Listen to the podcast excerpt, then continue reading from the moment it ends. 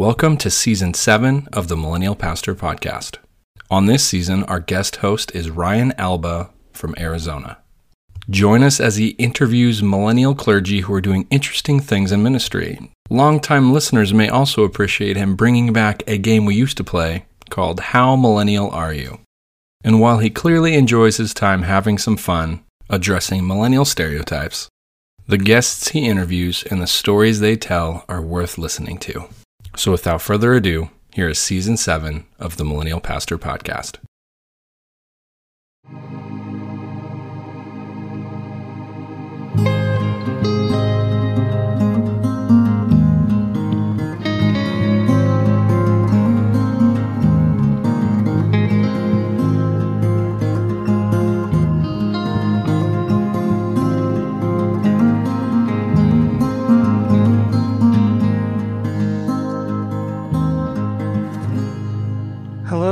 Welcome back to the Millennial Pastor Podcast, where we explore the intersection of faith and culture. This week, we are joined by my friend uh, Kurtis. Uh, Kurtis, go ahead and introduce yourself. How's it going? My name is Kurtis Matheny. I'm a chaplain out here at Camp Pendleton in the Navy, serving a bunch of Marines, um, and uh, and and loving life outside of a traditional church model. All right, I'm gonna we're gonna edit this, but my daughter needs me for something. Wh- What do you need? What do you want me to do? Uh, tie it around. The, Tie it around this? Okay, Yeah. tie it around something really important, I'm sure. I don't think we should edit this. kinda made my- No, just keep it in. Yeah, you're right. Yeah, There you absolutely. This is raw. This is fresh. This is real. All right, Hmm. Thank you, baby. Um, okay, uh, so Kurtis, you are a chaplain in the Navy, but you're serving on a Marine base. Yes, Uh, sir. Just for I, uh, for those who don't know, I used to be in the military. Um, so for those who might care, what rank are you? Um, I am a lieutenant because I'm in the Navy. Every other branch would call that a captain. 03. It's also the best rank because it's battalion level, which means you get to truly be with a um, relatively small unit that is you are their chaplain. So Nice. Yeah. Nice. perfect. Um, yeah, I, I like. I love that you explained that it, you're you're a captain lieutenant. Um, right. Nobody would understand that. So Yeah, no, that's good. it. if I'm a captain in the Navy, I'm an 06. So it's just it's different. Yeah. and like we lost like half our audience right now. Uh so uh to get to start off by um start off, we always like to play a little game and kind of ask some stereotypical millennial questions. Uh first of all, um, how old are you, sir? I am 35 years old. Would you consider that millennial age? I believe so. I don't know the official definition of millennial, I guess, but I think it's my entire peer group. yeah um i think based on the i've seen different definitions but from all the different definitions i believe uh you were born in you said 86 Yeah, 86. 86 uh that you would classify as a millennial. So we want to see how millennial how millennial you are by asking you some kind of some stereotypical questions just to have some fun with it. Um my first of all uh for those of you who are listening um we had to we had to list we had to we had some technical issues before we started recording this because kurtis is the one person i know who doesn't have airpods Right. so Well, I think AirPods are also associated with Apple products, and that's my big issue. oh okay well i don't Yeah. have airpods i have a, another brand but they're the Perfect. All right. so Uh, you're trying to be an Apple product guy and like look like you are, but you're not really. no it's just mostly um i when i run i sweat a lot and the airpods fall out of my ears really easily Right. uh so it's a product issue. I like it. yeah, yeah. uh so um so i guess I, I i'm gonna i'm gonna ding you right there you don't have airpods so All right. I'll take it. uh how often do you order avocado on toast That um, does not sound like me at all, but it is my wife. yeah do you I I, do not. I've, I've never had that. I if you never even had it you never you I mean, yeah, I'll I'll maybe put some butter on toast, but that's about it. no avocado No. You're in California. It's like the source. Uh, but avocados are good good price there. Yeah, I like the guacamole, but it's, I don't know if they count. You know, you not. that's where we're in common. I I, I basically just see a, an avocado as an unprepared guacamole. Like Right. this is almost the thing I want it to be. Yes. Um, how many bow ties do you own? Uh, I do not own a bow tie. I do have one of those tuxedo T-shirts though that has a bow tie on it, Mm, so I think that should count. I definitely, that that definitely counts. Um, I'm gonna I'm gonna be getting ordained here in a couple weeks. You think I should rock the? You think I should rock the the tuxedo T-shirt? Oh my goodness, I'm so proud of you. You should at least wear it as an undershirt. Wow.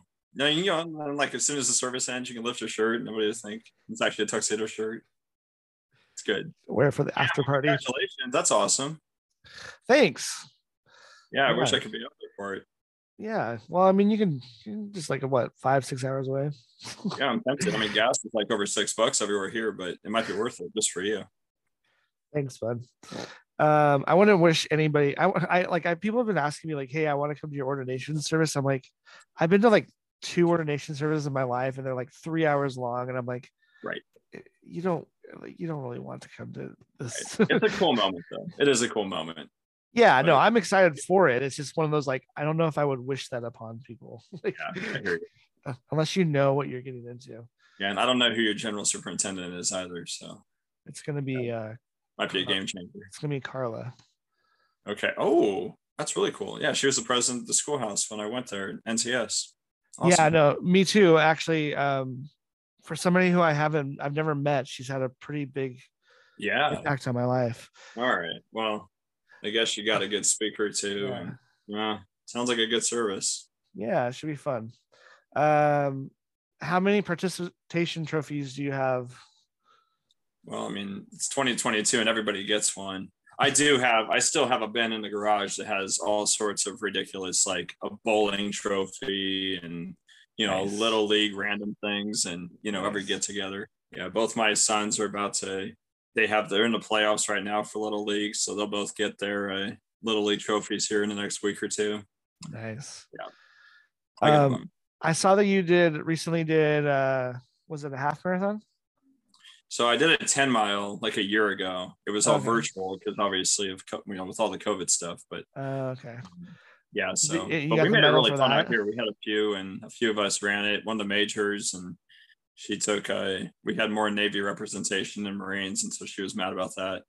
Uh, but yeah, the Navy Navy guys and, and her, we uh, we did a route from our office to the ocean, touched it, and then ran back. And so our actually our Army 10 mile run with Navy and Marine Corps uh, was actually was actually probably cooler than the actual Army route. Nice. I say, did you get a medal for that? I did, yes, I got the virtual medal in the mail. Yep, Nice. like I said, 2022, we're, we're still doing it. yeah, I, I don't count those as participation trophies. I feel like if you finish, because I've I've finished a couple half marathons. Right. I don't care what place I, Yeah, I show right. up in. And they, I mean, they call it a, a finisher's medal too, Yeah. so that's true. They, they don't even claim the title on that. Yeah. Yeah, All right. Um, over under three and a half pumpkin spice lattes drank last year. I don't think I had one. like at all. So I'm, I'm just gonna fail your test right here again. If my wife was here, Yeah. she's gonna hit home runs on all this. But no, that's. I think I went to Starbucks like once maybe, and it was like a what was it like a like a toasted like yeah, one of those white chocolate toasted whatever drinks like definitely dessert. You know, that's definitely in the pumpkin spice uh, realm for sure. yeah, I don't even know what it's officially called. So I, I the uh, one of the per- people I already interviewed. Um, she she had her first pumpkin spice latte last year. It's the first time, so my goodness, I I I, gotta admit I'm well. I'm with you. I'm not really a pumpkin spice person as well. Um, have you ever used hashtag blessed on social media? Um, uh, no, I don't think I have. I don't even know if I know how to actually use hashtags. Um, I, so I basically linked my Facebook and Instagram to just like do it all for like do it Yeah. all the posts on both like for me when I can just put the pictures and click post Yeah. and let everybody else kind of figure that out. So the old like because I used to be a youth pastor and student ministries and college ministry and all that. So they can all follow me and do everything on Instagram. And then, you know, everybody else from the church, of course, is on Facebook. So and again, I I've used hashtags as like a comical part of posts, but I don't because they're technically supposed to like link to, you know, other yeah, other places that blessed would have been used, and you can click it. I, I have no idea how, how that works. yeah. Uh man, yeah, you're I don't know if you're really uh Yeah, it's not gonna. you're you're millennial as you think you are.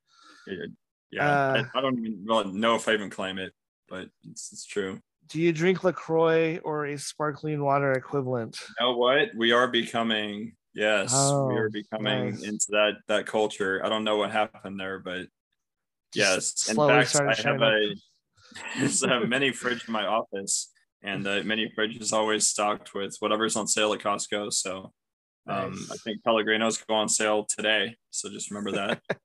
um, a variety pack. Uh, But Nice. I, I've, I've even settled for the the standard just Perriers, you know, that Yeah, have no flavor. I've even had some of those in there. But, yeah, man, it's I don't know. it's either that or soda. So I I've chosen. I still drink some soda, but I'm trying to get away from it. I I I can't stand Lacroix or bubbly drink. I don't know. I just feel like either be soda or be water. I mean, so my game changer, honestly, was coming back from like crazy PT sessions uh, where we would go run like some peak, and you'd walk in and it'd be like two in the afternoon, and everybody's dripping sweat, mhm. and you open up the fridge and have this ice cold sparkling drink and that carbonation just hits you oh my Ah. goodness it's like one of the best feelings it's so much better than ice water oh yeah. and i think that's when i fell in love Oh, okay. Maybe I'm just not drinking it at the right time. need to do it after exercise. yeah after, next time we do a big run i'll uh, have you drink it I, I guarantee you'll like it uh how many times a day do you use the phrase I can't even? no trying to figure out what that means like i can't deal maybe Like I can't I can't even right now. can't handle this Yeah. yeah yeah no no It's, uh, but it, the other problem is i'm i'm like surrounded by i don't even know what this next generation is called but you know i'm surrounded by 19 20 21 year olds that were forced to adult really fast and Yeah. they're like my yeah main influence here Yeah. You got and you if got i started talking like them it'd be real bad so i just stay away from all of it um do you do you know how to write a check and or balance a checkbook? I even used to use checks up until like very recent. I haven't written one in like a year or two, but no, I've never balanced a checkbook. Uh, if anything, I yeah check the credit card statements and everything, Yeah. bank accounts on all the apps. So I'm I'm hip, but I still We- know how to how to draw a check for sure. Write it up. we recently um, wrote our last check from our address like three houses ago. Yeah. and we Yeah. haven't ordered the new ones. And part of me is like, do we order new ones just in case? Or do we do we just count on the fact that it's 2022 and we shouldn't need to have a check anymore? Ever. Yeah, I mean, when you're asked for like, you know, uh, routing numbers, account numbers, all that kind of stuff, I used to always rely on the check. I'd go and Yeah. run and find the check and, and copy it. So I I think that's recently like figured out that you can find all that in the app. yeah i think that's actually what i've what we've used checks for mostly is like we get a job Yeah. or somewhere and they're like you need to give us a voided check like Yeah. probably like the last like probably half of the last 20 checks i wrote were just voids I'll Just have the word void. yeah it. yeah yeah um let's see here oh what do you spend more money on per month retirement or coffee Oh goodness. I mean, I probably put more into my retirement, but a lot of that isn't necessarily. I can't say it's not my choice, but you know, military has uncle, this awesome like, sam does of it for you yeah, they have this matching program that if you take like whatever the five percent is that I put in naturally, and then you know one could argue anywhere you invest can technically be for your retirement. Yeah, I've gotten a lot better about that as of late. Yeah. And we we also just kind of get the giant things from Costco, and that's our coffee. Um, drink every morning. yeah. Yeah. Um, I think this is gonna be the last one. Uh, what what percentage of the photos on your phone are selfies? I'm good. I'm good with selfies. Yeah. Yeah. I kind of figured out a long time ago, like my uh my folks, um, they always like to like we'd have we have all these pictures from from you know the good old days. Yeah. And uh like we weren't in a lot of them. So I've uh, I've always like the last, I don't know, 15, 20 years I can remember. I've always tried to make sure I get a couple pictures, like you can have some scenery and stuff, but get a couple pictures with with me as well. So, and I'm the only one taking the pictures. So I think Yeah. I might have taken a selfie before that was a before that was officially a real thing. um, Yeah, I the mean, they've they've selfies have always existed. It's just there wasn't Right. a word for it until I don't know, 20, I think 2014 was like the first year Yeah. I heard somebody use the word selfie. sounds about right. It was one of my eighth graders. We were going on a trip. I was like, Did you just say selfie? Anyway, I'm horrible at selfies. So my selfie game definitely needs to improve. Uh, I mean, I have to leave my mark and make it known that I was there as well. So anytime I'm, you know, taking a bunch of pictures, one of them is going to be a selfie, like yeah. with all of us there. Yeah. So I think you got like two or three out of the out of like that's the, perfect. the 10 questions I asked you. So yeah, that's that's that's awesome in You're- baseball. You're you're an, you're an elder millennial, Let's go. uh, a geri- a geriatric millennial. I could make the Padres yeah, yeah. batting two, three hundred. Yeah, let's go. that's that's uh you like baseball. I do. I, I, do I like was it. I kind of I kind of pods game the other day, and that, that, that the reason I laughed because I'm like, oh man, this team would have been really good like five years ago. yeah. Same thing with the Lakers. The Lakers roster this last year is like, man, if this was 2015, they would have been really good. That's pretty wild. It's one of those on paper they look great, but then they don't make the playoffs, and Yeah. it's just a, a sinking ship. It feels like. All right. a right. good Well, part of the reason we ask these questions is just to kind of uh, play with stereotypes, the idea that not all millennials fit in all the boxes. Yep. Um, and off, ov- obviously, just because something is a stereotype doesn't make it true of everybody, which is actually one of the reasons why I'm really excited to have you on today because um, you are in you are a ordained minister, you are a pastor, but you are in I would consider untraditional ministry. Yeah. And and I would actually probably consider you probably still more of a youth pastor than than a lot of people think I that think you I are. really, yeah, I'd agree with that for sure. Um, but you are a um, you are a chaplain. Um, I'd love to just have you tell us what what is chaplaincy? What is it? What has it been like your experience, especially compared to more traditional roles that you've had? And um, what do you like? What what do you, what don't you like? What yeah, ups and downs. Love to hear it all. Yeah, I mean, I'll tell you, I feel like I'm kind of in one of those just kind of hidden gems per se. Uh, also, kind of a forgotten, I think, a forgotten kind of world most of the time. So, when in fact, when I was working on my MDiv, I got on and looked at like possible jobs. And I mean, there's things like hospice chaplain, obviously, the senior pastor world, um, you know, the, the church ministry side of the house uh, in traditional settings like you like you alluded to.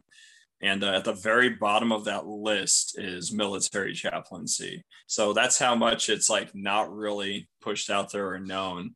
Um, but i also feel like you know I, this was something we we kind of had an idea me and my wife and uh, you know that, that it was going to probably end up happening at some point uh, really along our entire journey.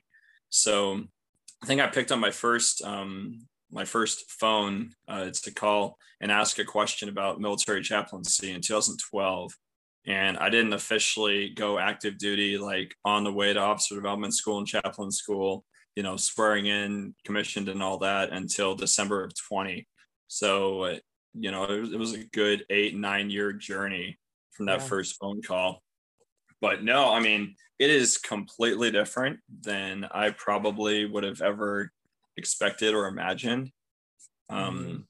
honestly, I, I, you know, I, I tell folks it's, it's, it's kind of wild to think about. I, I get paid to hang out with, with you guys. Yeah. Uh, it's really just building relationships and trying to get into every battle space, connect with every Marine.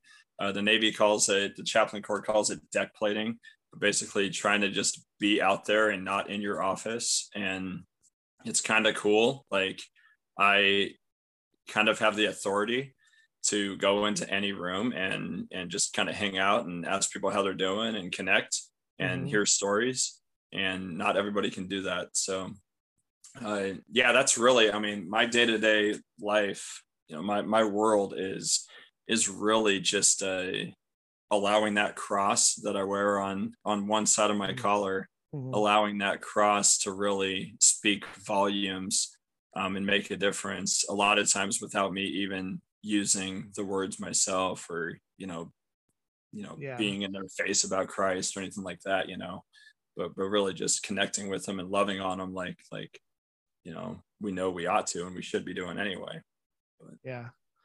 What um I mean I, I I imagine that they're really it's it's hard for you to answer this question, but like what what what are some what would be like a typical week um for you um as a as Yeah. a chaplain? you know i, I got on um my, my first like six months here i got on and did one of those like day in the life of a navy chaplain i called it and just kind of recorded throughout the whole day and i posted that on on youtube um, and sent that to the schoolhouse so that video has been used a lot um, like they'll show a lot of the you know chaplain um, candidates or some of the Uh-huh. incoming chaplains like just because that is a snapshot Yeah. and uh, and like you can kind of imagine like my current view of chaplaincy well i'm with a marine unit um, i'm with a separate battalion they call it so i'm with first marine division but i'm uh, not going to deploy like a lot of the other chaplains will because my unit of engineers they attach to all of these deployable units and so i've got marines coming in and out of the picture constantly Mhm. lots of pre post deployment briefs. Um, you know, you're looked on as kind of the SME when it comes to a lot of these, like, hey, we've had some of these issues in our platoon, um, relational stuff, conflict resolution, communication Mm. things. Um, resiliency is a big buzzword. And they, so then you pull that out and, you know, pull out some presentation that you've worked on before, or just tell some stories or give some ideas Uh, um, again just connecting. And so you can be all over the place on a typical day. And Yeah. my orders right now i'm only here for 30 months. And then i'm going to be getting on a ship in october or november.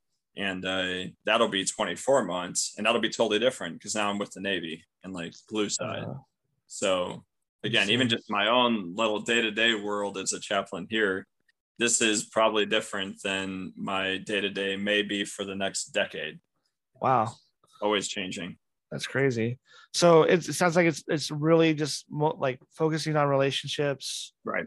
Um, like you said, just kind of loving people where they are.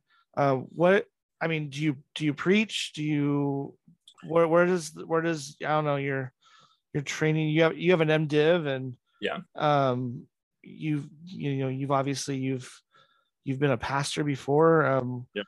Where where do those kind of skill sets over over connect or Yeah, it's it's kind of been amazing to look back and kind of see how I think a lot of us can kind of do it. Like seeing, you know, you don't always see the whole tapestry, but you can just kind of see the little kind of woven pieces that you're in in that very moment. But when you take a step back and look, like for me, it's over the last decade, I can certainly see where God was kind of at work in all of that Mhm. you know molding administrative skills and you know uh, yeah preparing sermons we do a, a bi-weekly service up in the chapel that's in our little camp um, Mhm. area of pendleton uh, so we'll go every other sunday evening because marines aren't going to wake up before noon on a sunday and uh, we uh, yeah we have you know we have a, a great barbecue that the that a church comes and supports and provides we do a Mhm. service there's about four or five of us chaplains with a few different units up there, and we rotate.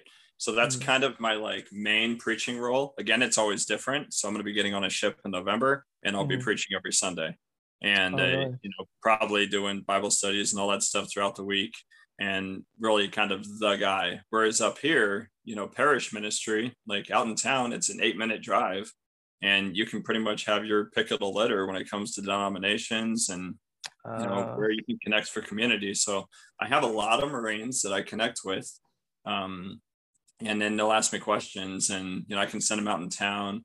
Like i said we've we've done some bible study stuff um, throughout mhm. but uh, really i'd say the the like the biggest area i'm using kind of my mdiv and the skill set and all that that i've kind of learned is is probably in the counseling world. Um you know the combat engineers that i'm with we i don't you know i don't know about a lot of other units but we have a lot of counselings. Um, there's another guy embedded in the battalion.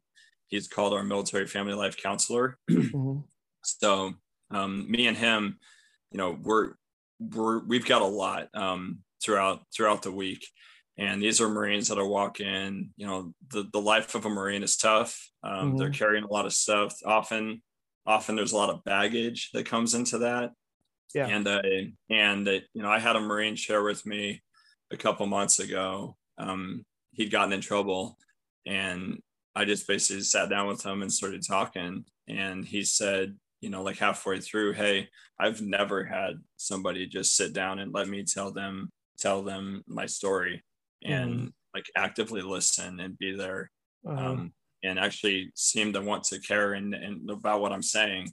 Um, so Mhm. no, I mean we've had we've had a good amount of counseling, like I said, but I'll speak to you know that's where I can kind of just have, depending on where that conversation ends up going. Um, if it's you know coping mechanisms, a Mhm. lot that's a big issue. Um, obviously the the go to is you know drinking or or you know drugs is a big issue in the military still. Um, Mhm. potentially trying to find a ticket out. Um, you know, yeah, there's there's just tons of of terrible things um, that you can do, Yeah. and uh, it, but there's so much that you can do that's healthy, and just finding your hobbies and interests, and and Yeah. getting after, you know, taking care of yourself, and you know, yeah. Uh-huh. so a lot of that conversation ends up coming from counseling settings. Yeah, that's awesome. Um, so are you like part of a? I mean, this might be too inside baseball for people who are listening to this, but as somebody, I, I when I used to be in the military, like, are you part of like? So are you attached to a specific unit, or are you part of like a a group of chaplains, and you kind of all have a separate separate unit that units that you're in charge of? Like, how structurally, like, are you? Because I I know there's just chaplains from other denominations, other Right. other religions. Like, how Yeah, does that work? Faith groups, exactly. Um, I have had, let's see, I had a Catholic priest um, up in my kind of area of Pendleton, Mhm. um, a small area that we all kind of share the same chapel, the same chow hall, the same gym. Um, Mhm. there's a couple different barracks up there. Um, that tends to be the community that I'm closest to. Um, aside from one Catholic Catholic priest, um, everybody else has always been in the Christian Protestant kind of realm. Mhm. So it's made when it comes to like the chapel services and whatnot, it's made that a lot more, um, a lot more, you know, a lot easier to to facilitate and kind of work and, and able to provide kind of the same the same kind of quality of a service every every time. Um and that's that's been great for for community too you know having some chaplains that i can really lean on and i'm not by myself. Yeah. but at the same time there's probably five or six thousand marines and sailors that the four or five of us are technically over. Yeah. and so in that little area i have my unit which is the combat engineers Mhm. and then there's four infantry units that make Mhm. up the rest of that whole regiment Uh-huh. and then like i said when i spoke to like division like as a whole my orders are technically to division which is basically like the whole ground combat side of camp pendleton like which is Yeah. massive right Yeah. so so yes we're kind of team players in all of it I, Yeah. I've got my unit functions, but I also have stuff that I support fifth reg with, and I also have stuff that I support division with. Yeah. Um, Yeah, I'm just all- interested in, in how that how that goes. Like for, I mean, I imagine they're not all Nazarene chaplains. Like, how does it work? Kind of work, go working with other faith traditions, even. it's been one of the coolest. I feel like it's been one of the coolest things I've seen. I don't have a lot of Mhm. experience with with that. Um, it was very much once I started going to seminary and whatnot. I'm with uh, I'm with the Nazarene world more or less, um, and even just very involved in district events. Mhm. Um, you know the NYCs and um, just trying to get out after that kind of stuff. Um, whereas when I started looking at the chaplain world and this whole like ecumenical kind of concept of um, there's, I mean, every belief system imaginable um, coming into one room together. And what do you do with that? yeah. It's been really cool to see um, really what can happen there. So like our, uh, so our chaplain corps with the Navy, um, they have like four kind of pillars. um, Mhm. they call it provide which is provide religious ministry in the manner and form of the of the religion that, that you're coming from from your faith group basically Mhm. um, they want you to be who you are who you believe god has made you to be and live into that they can't ask you to be something that you're not um, No. which is really cool because like we are protected like our freedom of religion is very much protected Mhm. um, i'm not forced into situations that i cannot perform and, and be a part of and the nazarene church protects me in that Mhm. at the same time, we're told to facilitate for all. So basically, if another faith group, you know, they have a body that that wants to gather and and meet and do something with, you know, they can use the chapel. Awesome. Like it's not my chapel. I can't hold it hostage and say only I can use this building. You know, Yeah. like anyone is able to. Um, and you know, come out of making sure that their religious what they believe is for them like that that's met as well and then they have two more pillars that they kind of preach to it's it's caring for all which is Mhm. What i kind of believe christ would do anyway and then um Yeah. and ad- advising which is another really big kind of component that doesn't often get talked about or seen as much but basically like we have we're kind of the eyes and ears to a lot and when it comes to trends and maybe even some things that are happening that maybe shouldn't be happening, um, observations that we're making, um, you know, we can advise command. Uh, I've got, Mhm. I've got a, like, I'm one of the few people that can walk into the CO's office in the middle of his meeting, interrupt him and say, excuse me, sir, I need to talk to you. It's Mm. important. And if Chaps walks in with, Yeah. you know, something like he's gonna stop what he's doing. He's gonna, you know, he's gonna come and hang out with me. So see what's happening. Okay. Um, yeah, that's awesome. That's I mean that's that's uh, I I feel like I have a different understanding than I think a lot of people do because they they're not familiar with military culture. Right. Like um yeah, you don't walk into the commander's office. um that is just not something that is done. Um so I mean that's I mean that's that's awesome that you have that ability to to to have that that ear um of of of the commanding officer to to talk Right. to him about it i mean I, and i'm sure that's a that's a privilege that you use sparingly um that isn't something you would want i would you would want to abuse that um yeah, for sure. Yeah, you want to be cautious. Um, you know, you really are seen as kind of a safe space uh, across the board. So the idea there is you are the CO's chaplain as much as everybody else is. And I think a lot of times we look at some of these like high up in authority kind of figures and we just kind of we, we don't want to go near them because we're intimidated or whatnot. And Mhm. instead they kind of get like I've had, you know, I've had, you know, 04s, 05s tell me like it, it actually gets really lonely towards the top.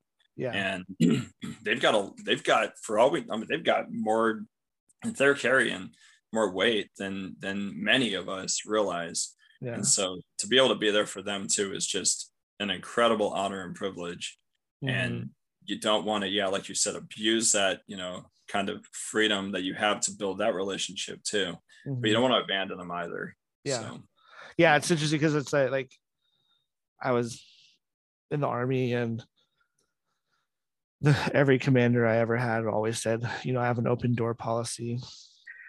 but that always meant like you better have talked to your squadron leader, your your squad leader, your platoon sergeant, your platoon commander right. before you get to me. better not open my door. yeah. it's Go like through the proper channels. Like it was it was always like I have an open door policy, but it was always understood that like you do not just go directly towards the the the top of the food chain you have right. to go through.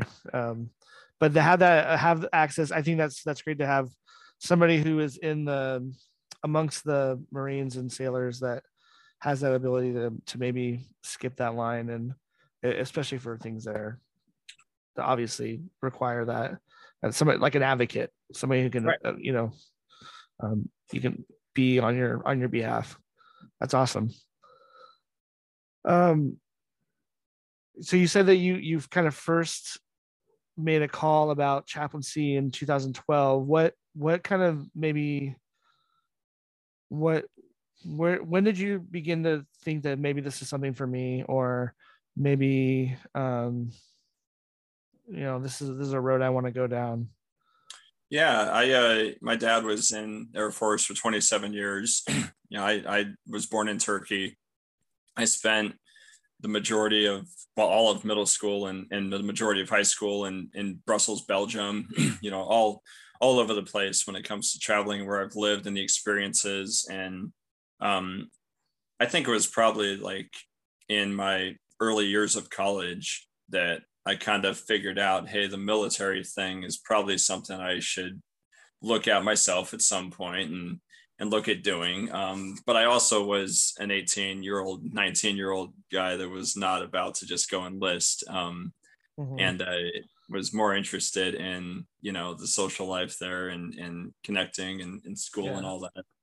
And I, so I, it's kind of always been in the back of my mind and i think it was actually the call to ministry that you know that happened for me when i was working on my undergrad at northern arizona university and uh, i uh, was just helping out at the church down the road the nazarene church um, mm. and uh, getting like really to be the one of the leads with the youth ministry and and never really thinking about a call to ministry um, when it comes to being a pastor or whatnot. Um, but but just being there because I enjoyed connecting with all of them and mm-hmm. and what else am I doing? You know, yeah, on a Wednesday night, probably getting in trouble. So, you know, actually then getting a lot of my college buddies to come help as well, and then creating, you know, basically having a college ministry that got launched from that, and uh, and then the church approaching me and saying, hey have you ever prayed about ministry? You know that was that was really where it all kind of began for me. Mm-hmm. um, you know my my eyes my you know, kind of blew up in that world. I, I i'd never really considered that. And so then as as i'm you know kind of exploring and praying and thinking and looking and and eventually going to seminary and all that um, the military thing also kind of always being there. It was only a matter of time before I connected the dots and saw like, hey, military chaplain is actually a real thing that's out there. and as I looked at it, it actually was like the most attractive thing I'd ever seen. You know, at the same time, it was so far away. Um, there were just so many obstacles and hurdles between where I was at that point and the idea of me actually being an active duty military chaplain that I couldn't get too serious about it um, or get my hopes up. Um, and then there were multiple times where I felt like the doors had actually been like shoved right in my face, and that, mm-hmm. and that that kind of dream that I was just so sure was going to be something that would happen. Um, I just really felt like God had made it so abundantly clear. And then mm-hmm. when that dream gets just gets shattered, I think that's probably a feeling we can all relate to, where life just suddenly doesn't go the way we thought, and you know really expected it to. Um yeah. I mean i was crushed. Like that was you know we thought that we'd been missing it the whole time. And mm-hmm. here like in fact it was just not the right time. Um but no it's yeah it's really wild to look back and just see like whoa god's hand has actually been in all of this. Yeah that's awesome. Yeah and i was i was actually going to ask you about that because um we've known each other for a while now, and and I, I remember being with you and you had that moment when you Right. thought that you know the door had shut.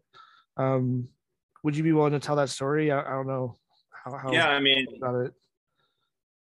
yeah you know there was a couple there were a couple really big moments there um where you know hurdles had happened or things had happened that that, that obstacles that basically made it really difficult for me um i ended up going through meps five times meps is military entrance processing um, that basically you have to pass a full medical evaluation and it was always just something ridiculous uh, the first time through, I had put on a document that I had fallen skiing once, and suddenly they were going back to like eighth grade, wanting you know head injury reports and trying to find. And this stuff doesn't exist. I'm over in Belgium at Yeah. the time. I didn't go to a doctor. Like I didn't, you know, and so that's where I kind of learned like, hey, you don't need to be like a hundred percent like every single thing you've ever done your entire life on those forms. Um, I- like they don't care if you always, you know, if you've bumped and bruised your knee or something.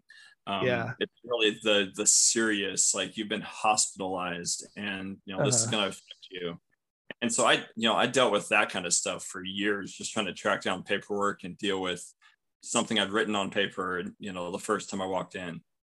Um, but when we'd gotten through all of this, um, I think, you know, it was 2018 when I Mhm. was with you and and we were in Point Loma um, at a function, and I got a call.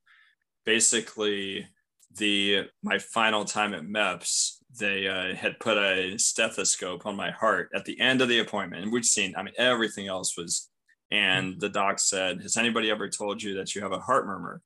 And I said, "What are you talking about? Like, no way!" Da da da Yeah. next thing you know they're sending me to a you know a cardiologist and like you know all these tests are being done and of course none of it's really amounting or coming to anything but bottom line they have to build a package and they put all the data and all the results in this package and they kind of send it off for a waiver and that phone call i'd gotten that morning in 2018 um, at point loma was them calling and saying that the waiver had been denied i was permanently disqualified and that I could never serve in any military branch. And basically, it was done. And so, yeah, that's, I mean, that was like the dagger in the coffin. Like, you're just, Yeah. it's not happening. You're, you know, Yeah. Um, Permanent sounds permanent. permanent. A, a, a- that's a bad word Yeah. to ever hear. Um, and that's, that's where, like I said, we were really crushed. um, and so we kind of let that be. And what we thought was, was kind of done. And then uh, um, in 2020, and it happened really quick. In the summer, I had a chaplain bud, um, a Nazarene chaplain who was stationed in Okinawa at the time. And he'd put out to Facebook for me this whole thing on basically like, hey, the Navy, like medical waivers, um, it's just different than it's ever been Mhm. um, you should at least like kind of pursue like put you know call up a recruiter figure that out like just put something out there and just see like worst case nothing happens with it but if it's still something you're interested in um and i just kind of thought not much of it um ended up taking that message sending it to my old uh, recruiter out in phoenix and uh, just kind of let that sit and in october he came back and said hey we're still within the two year window of when your MEPS appointment had gotten denied, which Uh-huh. means instead of you going back to MEPS, you don't need to go back to MEPS at all. All we're going to do is attach this waiver on top of your entire package, and we're just going to see if it gets approved. Uh-huh. And again, thought not much of it. yeah. And within, within weeks, suddenly it's like, hey, the Navy has approved, like everything's good to go. We want to send you to DC so you can interview with the care board, basically a board of chaplains, Mhm. and see about going active duty with the Navy. And I said, oh my goodness, like this is insane. Like Yeah. when, what is, well, what's happening? And in December, we are like two months later, I'm on a plane heading to DC. Um, I'm sitting with this board, telling my story, answering the questions, and then I, I knew, like in that room, like Mhm. This is this is happening. Yeah. And so I walked out so confident, like God made it clear as day, like, hey, you're gonna get selected and uh, you're going active duty. And everyone else was walking out of this room freaking out and like, oh, I'm so nervous. I don't know if it's gonna have done. And I just I, I had none of that because I was so confident. And uh, yeah, it's a long story, but yeah, That's I awesome. mean, end of the day. So October, I find out I'm going. I'm going to the care board. That the medical package got approved. December, I'm with the care board, and I'm confident. I get selected two weeks later, and I'm on the plane going to ODS and chaplain school um, in January. So within three months, my entire life is basically packed up, and I'm going from the dream was dead to I'm on my way. You know, wow. to a permanent duty station. So Yeah, 'cause you- really incredible. Amanda and the kids, they moved like without you, right? Like you were doing training and So stuff. yeah, so so so I left in January of 20. We all know what happened in March of 20. and so I'm like, I'm in chaplain school. Life is we're making all these plans. Uh, I've got basically tickets for the entire chaplain class to go to the Boston Red Sox game in Fenway. They're going to play the Cleveland Indians on, um, who don't, don't exist anymore, by the, the way. Guardians. Um, yeah. So we're, they're gonna play them on April 7th. Like this is great. And like overnight, whole baseball season's canceled. The shutdown happens, and we are the COVID class.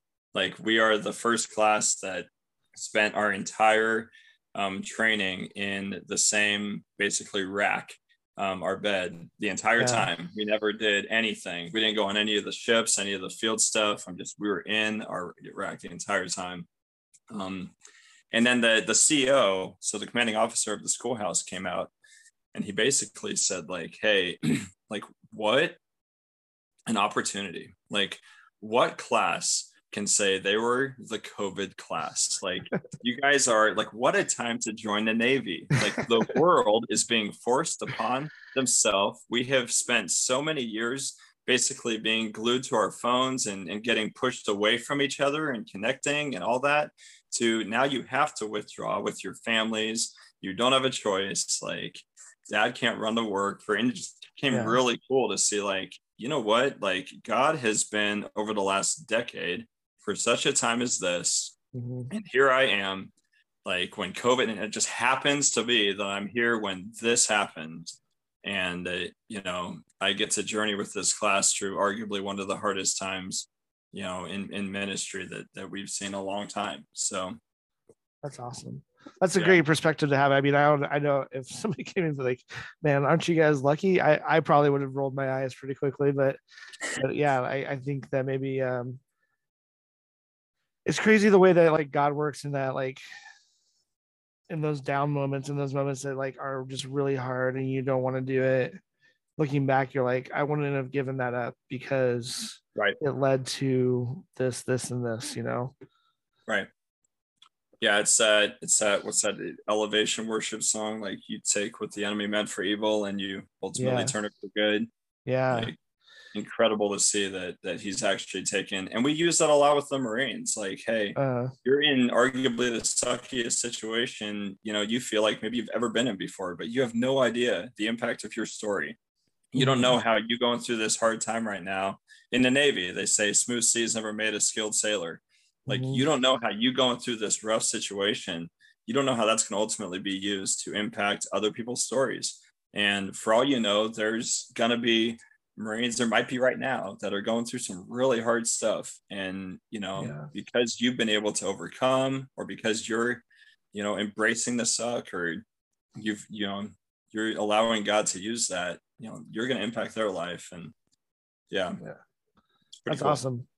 Yeah, I know that like in my my personal testimony, like uh I I I was very practical. I joined the military because I wanted help to pay for college and it was more Right. like, hey, I'm, I'm just here to do my time and and be done with it. And um but you know, I get asked, I've been asked before, like, oh, would you if you had to do it over again, would you do it?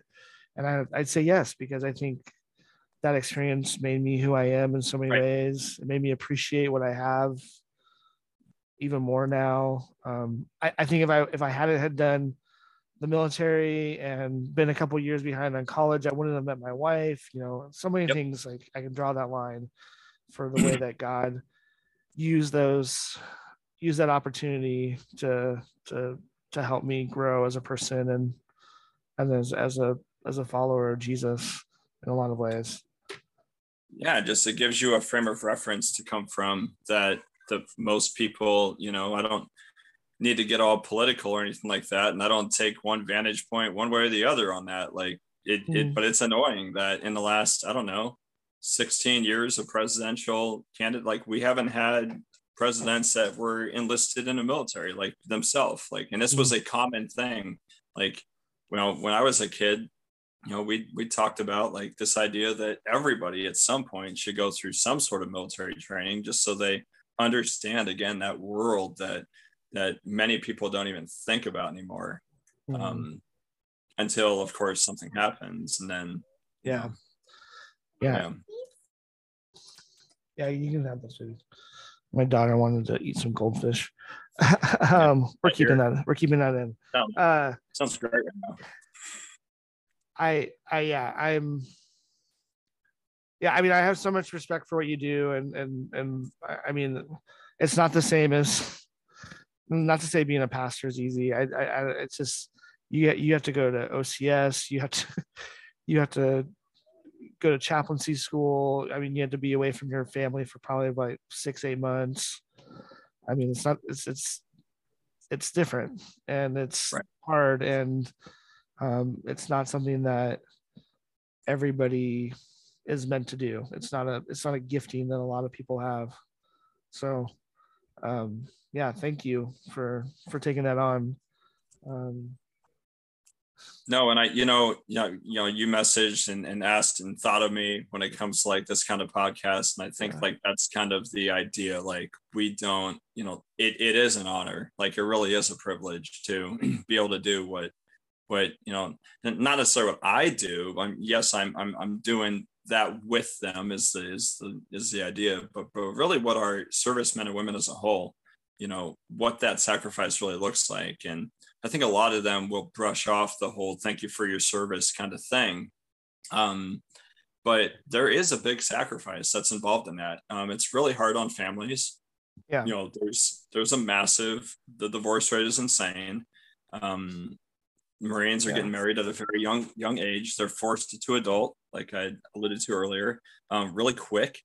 Uh, and and at the end of the day, honestly, like these Marines are coming in with a lot of baggage, a lot of tough situations, broken homes, um, and you know they don't know really how to handle a lot of the stuff that gets thrown in their face and you know it, it kind of leads straight to we kind of call ourselves like the care team right now but i said we have a counselor we have me uh-huh. um, there's another one who's a deployment readiness coordinator she's a civilian who just connects the deployed with the families and whatnot um, but there's a few of us the, the medical officer mm-hmm. um, that we kind of call ourselves the care team and we're in a day and age where this you know these ideas of like mental health um, it's an all-time rise or an all-time high. Um, mm-hmm. That really kind of is the the real pandemic, I'd say right now, epidemic. Um, yeah. It's just mental health kind of crises, and I mean, even when you watch like Sports Center, you can see on the NFL ticker like so and so with the Jacksonville Jaguars is missing yeah. out for mental health related, you know, whatever circumstances, mm-hmm. and yeah. you just never heard about this kind of stuff back in the day. And so I really would say like anyone who is willing and able to just connect with those around them and, and love on each other, be your brother, sister's keeper. Um, like this is gonna be, I think, the future of ministry. And and honestly, like being on a podcast like this, like mm. you know, the millennial pastor, right? Yeah. Like my mind instantly goes to this traditional church model. Um, and you go to a traditional church nowadays, and it is, you know, arguably older, individuals, nothing, nothing against that. Yeah. Um, but it can very quickly feel like this kind of country club um, ish kind of mentality. Um, mm. Folks are comfortable. Um, they're uncomfortable being uncomfortable. And yeah. when I'm reading scripture and I'm seeing the journey of what it is to proclaim and profess your life for Christ and, and to be different than the world, the idea of being comfortable doesn't exist, um, you know, yeah. in scripture. In fact, it's probably the opposite. And so when I'm going through the suck and I'm having to, or getting to, right? Yeah. Um, PT or do these ridiculous hikes or you know wake up at the you know you know the the ridiculous hours in the morning and Mhm. when I'm really in like the, those tough trenches per se, um, like that's the perspective I have to take a step back and be like, you know what, I am uncomfortable right now, but that's an okay thing, Yeah. and my God can handle that. In fact, He's going to use my uncomfort in this situation because there was somebody who was actually a lot more uncomfortable than I was, and that was my Lord and Savior who took it all um, Yeah. and, and bore it for me. And and if he can, if he's willing to take all that, right? Yeah. Um, what little can I do to make a difference? So, you know, I have to have that perspective to see, like, hey, this was a ten year journey to get to this point, Mhm. and there were some really dark days in that, and I know that God was at work in all of that. And so, Yeah. if God got me through all of that to get me to this point in time right now, then who am I to say, hey, you know what, this is too hard. Like, Yeah. I'm not going to do this anymore. That's awesome. I mean, I think that's a great perspective, especially. Someone's, someone's outside. Okay, we all. Someone outside on the front porch. Okay, thank you. Um, I don't know what's going on. Um, Somebody outside have- on the front porch. I have I have so many questions. Honestly, like I we are hitting kind of the 45 minutes to an hour mark that I'm trying to to get going on this, but um I say for like um so like part of this is just my personal testimony. Like Yeah. um when I was in the military, I was 19, 20, 21 years old. Um I was probably like a lot of the sailors and marines that you're dealing with. Um Yep. and I I mean I'm somebody who grew up in the church who you know Sunday there was no question about whether whether or not I was going to be at the church or Wednesday night whether or not I was going to be in youth group and it was just a tough time where I just really felt that um I guess like kind of the the the deconstruction the questioning is this what I believe is do I why why do I go to church on Sunday? What's the point of it? Um, and it was a really tough point for me. And I went, um, I was deployed in 0405 and, and I did the I did the the Christmas and Easter thing. I went to church twice. I went to you know chapel twice Yeah. in the whole year I was on deployment. And a lot of it was just I I, I didn't have I, I felt like there other people my age weren't wanted nothing to do with Jesus, the Bible, Christianity. Um, anybody who was a Christian were like the same age as my parents. and It just was really hard to connect. And how do you how do you minister in that situation? I'm sure I'm not the only person that that that kind of goes that way. Or how do you evangelize? How do you tell people about the love of Jesus in, in a situation where people are are kind of going through those those life identity questions at that at that at that age of life? Yeah, and I mean, if you you know if if you remove, let's say, the chaplain, remote remove me from the equation, I mm-hmm. don't want to act like I have more power than I do, but there is a there is a bridge that exists right now, just kind of organically that the government has like set up in in the institution itself Mhm. that that they basically have this bridge in a chaplain to be the go-between between the church and uh, you know a lot of these marines and sailors that will probably never step foot in a church if it's not for potentially you or at least that bridge existing so for all you know you know the way i've kind of looked at it like i have to really regard like every conversation i have every moment. In fact, most of the times I'm having to take a step back and surrender and say, hey, like I gotta lean on the Holy Spirit here. Mhm. Like any words that come out of my mouth, I want them to be of you. Um, I need to surrender to that and just trust you're gonna work in this conversation or this moment. Because I Mhm. may be the only representative of Christ, the only, you know, Jesus that these Marines or sailors may ever see. Mhm. Um, and I also kind of emphasize when I am having that opportunity and I'm in a counseling and a Marine is basically just like, hey, what's your favorite verse? And I'm journeying through with, you know, like Philippians, you know, for with them and like, don't be mm-hmm. anxious about anything, but in everything by prayer and petition, present your requests to God and the peace of God, which transcends all understanding, will guard your hearts and minds in Christ Jesus. Like, that I don't have to carry these burdens on my own, that I can mm. that I can give them to God. In fact, my first and foremost, my knee-jerk reaction should be to give it to God. But I'm having these kinds of moments with them in a counseling, like then I can I can kind of show them like, hey, like sure God has called me and like and I and I I know like me being a chaplain, like God's hand was in this thing from the very beginning but he's yeah. calling you in your situation and what you're going through he's calling you just as much as he's called me to be a chaplain mm. and for all you know like you being the motor team mechanic that is is running this race after you know after christ and and leaning on him like you are a representative to all that are around you. Like that's the ministry you're called to be in. Like mm-hmm. you be who God's created you to be in that moment and use those gifts, strengths, those abilities that God has given you. Another cool, like kind of picture that I painted as of late, like our DNA, you know, makeup, our, our gene pool, like what what's made us like who we are, right? There mm-hmm. is it's like a fingerprint.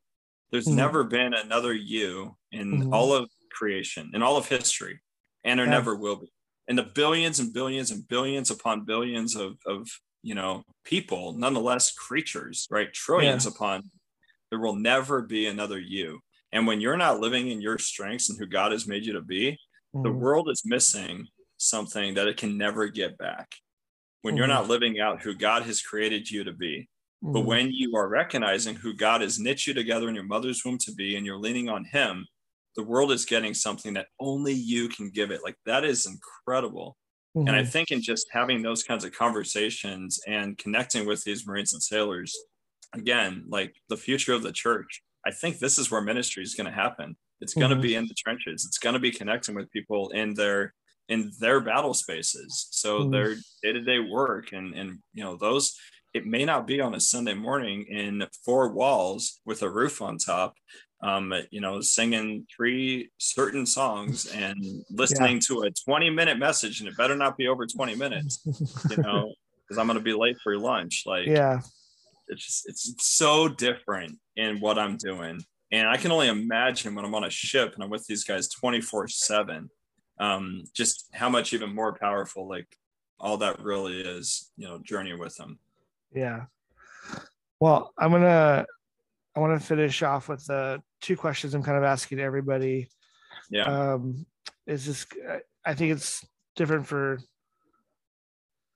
for you because uh, obviously you're not in a traditional church model, but um, I'd love to hear your perspective, anyways. But uh, where both um, where do you think the church can improve, especially when it comes to um, retaining millennials and Gen Zers?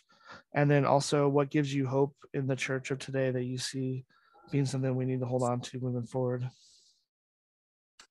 Um i think covid like we kind of talked about earlier covid's kind of forced us you know in this kind of mindset of you know socially distanced and and you know having to you know be be safe per se. Um and uh, where we're kind of where we're kind of in this in this world right now where we're being told like hey you need to you need to stay away from people and not connect. Like the church has has kind of taken that and said okay like in fact we'll just make it virtual or we'll provide these other means or these other options.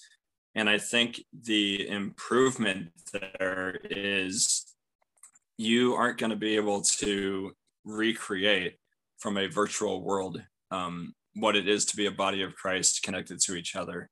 Um, yeah. and really what that means to commune. And I think that's the tough, that's the tough part right now that, that we're dealing with still. Um, mm-hmm. Um, there's a massive disconnect.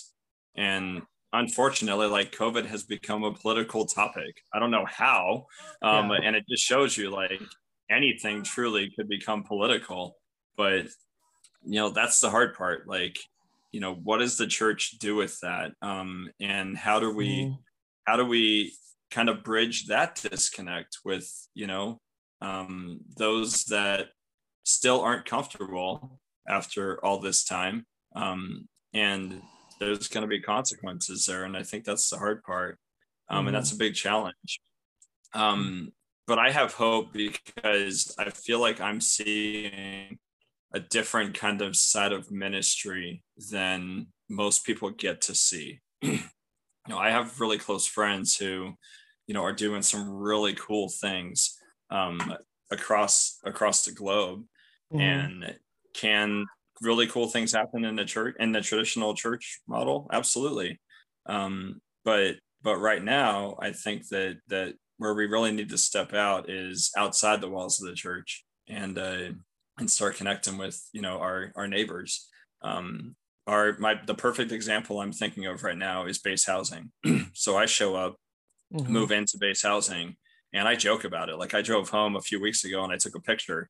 Um, I had all the kids that were in my front yard playing soccer. I had them all gather around a tree, and I said, "Okay, smile," and I took the picture. And I just wanted to show that there were 12 kids in this picture, and that's what I drove home from work to. Yeah. Um, and I called it like jokingly, my wife's name is Amanda. I called it Amanda's daycare. Um, and that's kind of like the running joke. But but there truly is like a connecting that exists kind of in this base housing world that I'm seeing, and my kids have no idea. Like they think this is normal. Then when we mm-hmm. lived in all these neighborhoods, the rest of our time before we got here, and we would be good if we knew one or two of the neighbors and by no i mean like we've talked to them a couple times yeah. Whereas we're in each other's houses all the time here. In fact it's not it's not uncommon for me to come out on a saturday morning at like 7.30 and there's another kid in my living room. Like where'd you come from at 7.30 on a saturday? Like what's happening? That's awesome. So that's awesome.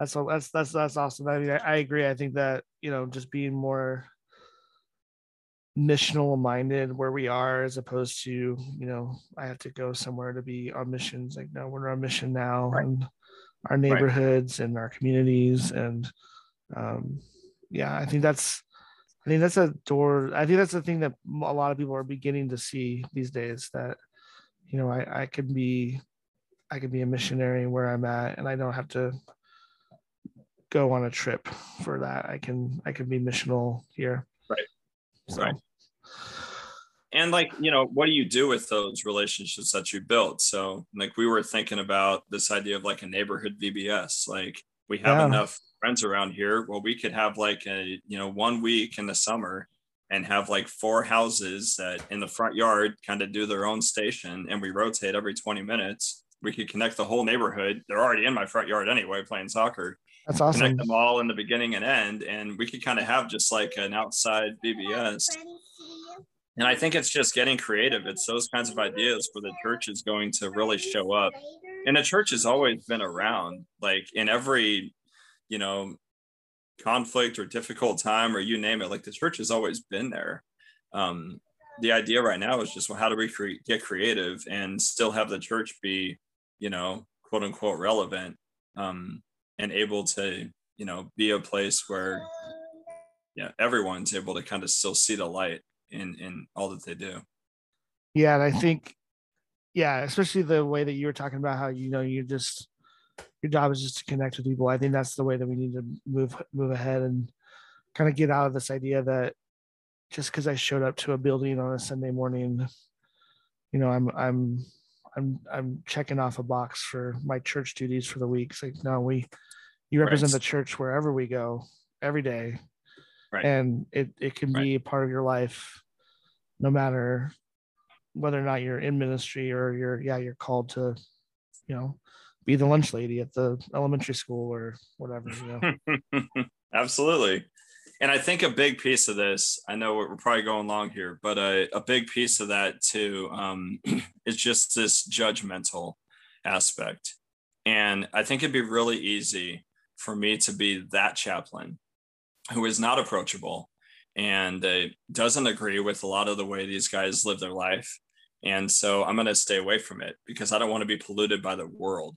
Yeah. And I think we get really, it gets dangerous when we get afraid of, you know, the world so much so that we have to lock ourselves up in these individual silos and, and stay away from them. Um, it's not our place to judge. It's yeah. God's place um, and i'm so okay with that like please you take that god because i don't i don't want that burden anyway you know yeah. and yet there's so often in the church there's so many i feel like that just they feel like they have to be judgmental and uh, come down on this way of life. And honestly, I think about this a lot. Like if if the traditional churches I've been a part with a part of, if they could hear these conversations half the time where the profanity is just i mean i haven't heard some of these phrases before you know it's just through the roof and and the way of life and the drinking just everything right yeah. um like they would i mean there's just so much judgment that i feel like folks would come down on me because i'm in that very room yeah. nonetheless like hey you know actually if you took a look back at like the nazarene church in the you know in the early mm-hmm. years yeah they were on the streets getting dirty yeah. um, and connecting and and you know feeding the poor and living with the homeless and just you don't see a lot of that now and it's really wild to think that in fact so many are judgmental um, yeah. towards so i think that's another big hurdle that the church has to really kind of get over here at some point yeah part of me is laughing because i just remember like my experience in the military like whenever the chaplain walked in the room people just the right. things that were being said before that were not being said the same. And uh it's it's funny because uh, i mean you don't want people to be different but at the same time I, I i guess it is kind of a way that they show respect. Um but it's funny um like i used to have students of mine in my youth group be like oh so and so like you know they can't come to church. Like they're they're not good. I'm like no, that's right. They that's why they need to come to church. like that church is for them. Yeah, like, like those those are the ones. In fact, when when we read about in the Gospels, like Christ is coming after the religious people. Like the Pharisees, are the ones who are always getting reprimanded. Like you know, Jesus came, you know, for you know the sick, like those that, that need the hospital, they need a doctor. Like that's yeah. You know, that's uh, it's just funny to act like for the righteous ones. Yeah, yeah. Uh, it, it, I always because um like right now my um my mission field is is my rugby club. I, I play for uh, on a rugby club here in town, and it's kind of my way my way of uh meeting people who are unchurched. There's a lot of Mormons and there's a lot of bad Mormons as well.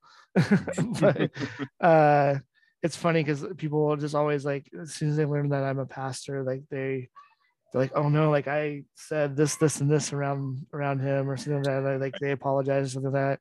I just always tell them I was like, I was in the military. There's nothing you can say that I haven't heard something ten times as worse. So, Like so, that's this is nothing. yeah. I always tell them like I was in the military. There's nothing you can say that's gonna shock me. and it, yep. it usually it usually allows them to kind of of like, oh, okay, like I don't need to be like a different person around this person. So yeah, just uh, be yourself and yeah. you know and be okay with that. Like, yeah. Yeah. Well, that's that's. I mean, thank you so much for your time. We are well over an hour, and no, uh, thank you so much for having me. And Fantastic. I, I, I've, I honestly have so many other questions I, I want to know. Um, but um, yeah, maybe we could just talk. Maybe we just like hang out sometime. I don't know. Yeah. Uh, yeah. Right. But uh, yeah. good good luck on your. I know you guys are going to be moving pretty soon. Um, I, I imagine that's that's that's going to be something you're going to be working on, and uh, and obviously good luck on um, on ministry. I think uh, it sounds like yeah. you're really passionate about it and you love what you do, which is awesome. No, I, I thank you for, yeah, again, just the honor and privilege of being able to come on here and, and share. Um, I encourage your, you know, listeners to uh, to connect with our servicemen and women um, when you encounter them or if you do you know that's mm-hmm. it's a very unique kind of world and uh, you know just engaging in conversations and connecting um, can mean the world and you really can make a difference there um, and these guys are going to the ends of the earth you know great mm-hmm. commission kind of stuff and so it's a yeah. it's a cool thing to be a part of as well so yeah, yeah. i just encourage that all right. Well, thanks for joining us on the Millennial Pastor Podcast. I've been your guest host, Ryan.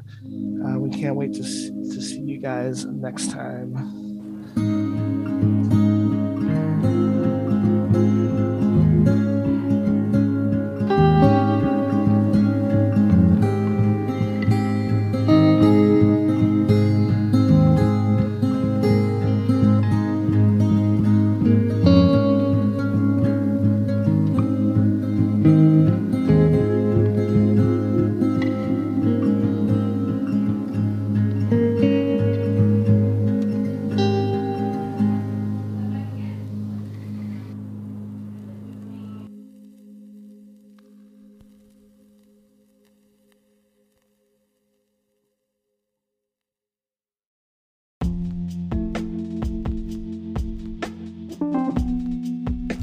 Previous seasons, you have heard us promote our fellow millennial author, but on this season, we're promoting a different sort of millennial minister.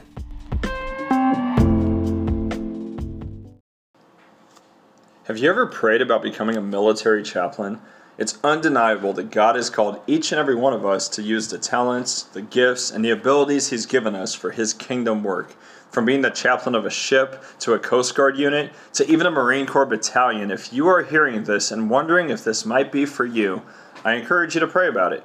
Yes, it's a call to all around fitness, mind, body, and spirit, and yes, it's quite possibly the most challenging thing that you'll ever do but it's also the most rewarding ministry I can think of. The most powerful force in the world, the United States Navy, needs chaplains, and as a recent initiative has been established that's seeking to put a chaplain on every ship, there is quite possibly a need for you. Being able to serve both God and country has been one of the most incredible blessings of my life.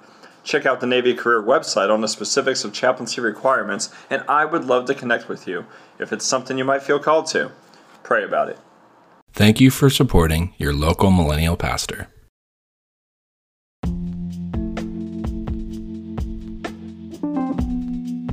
On previous seasons, you have heard us promote our fellow millennial author, but on this season, we're promoting a different sort of millennial minister.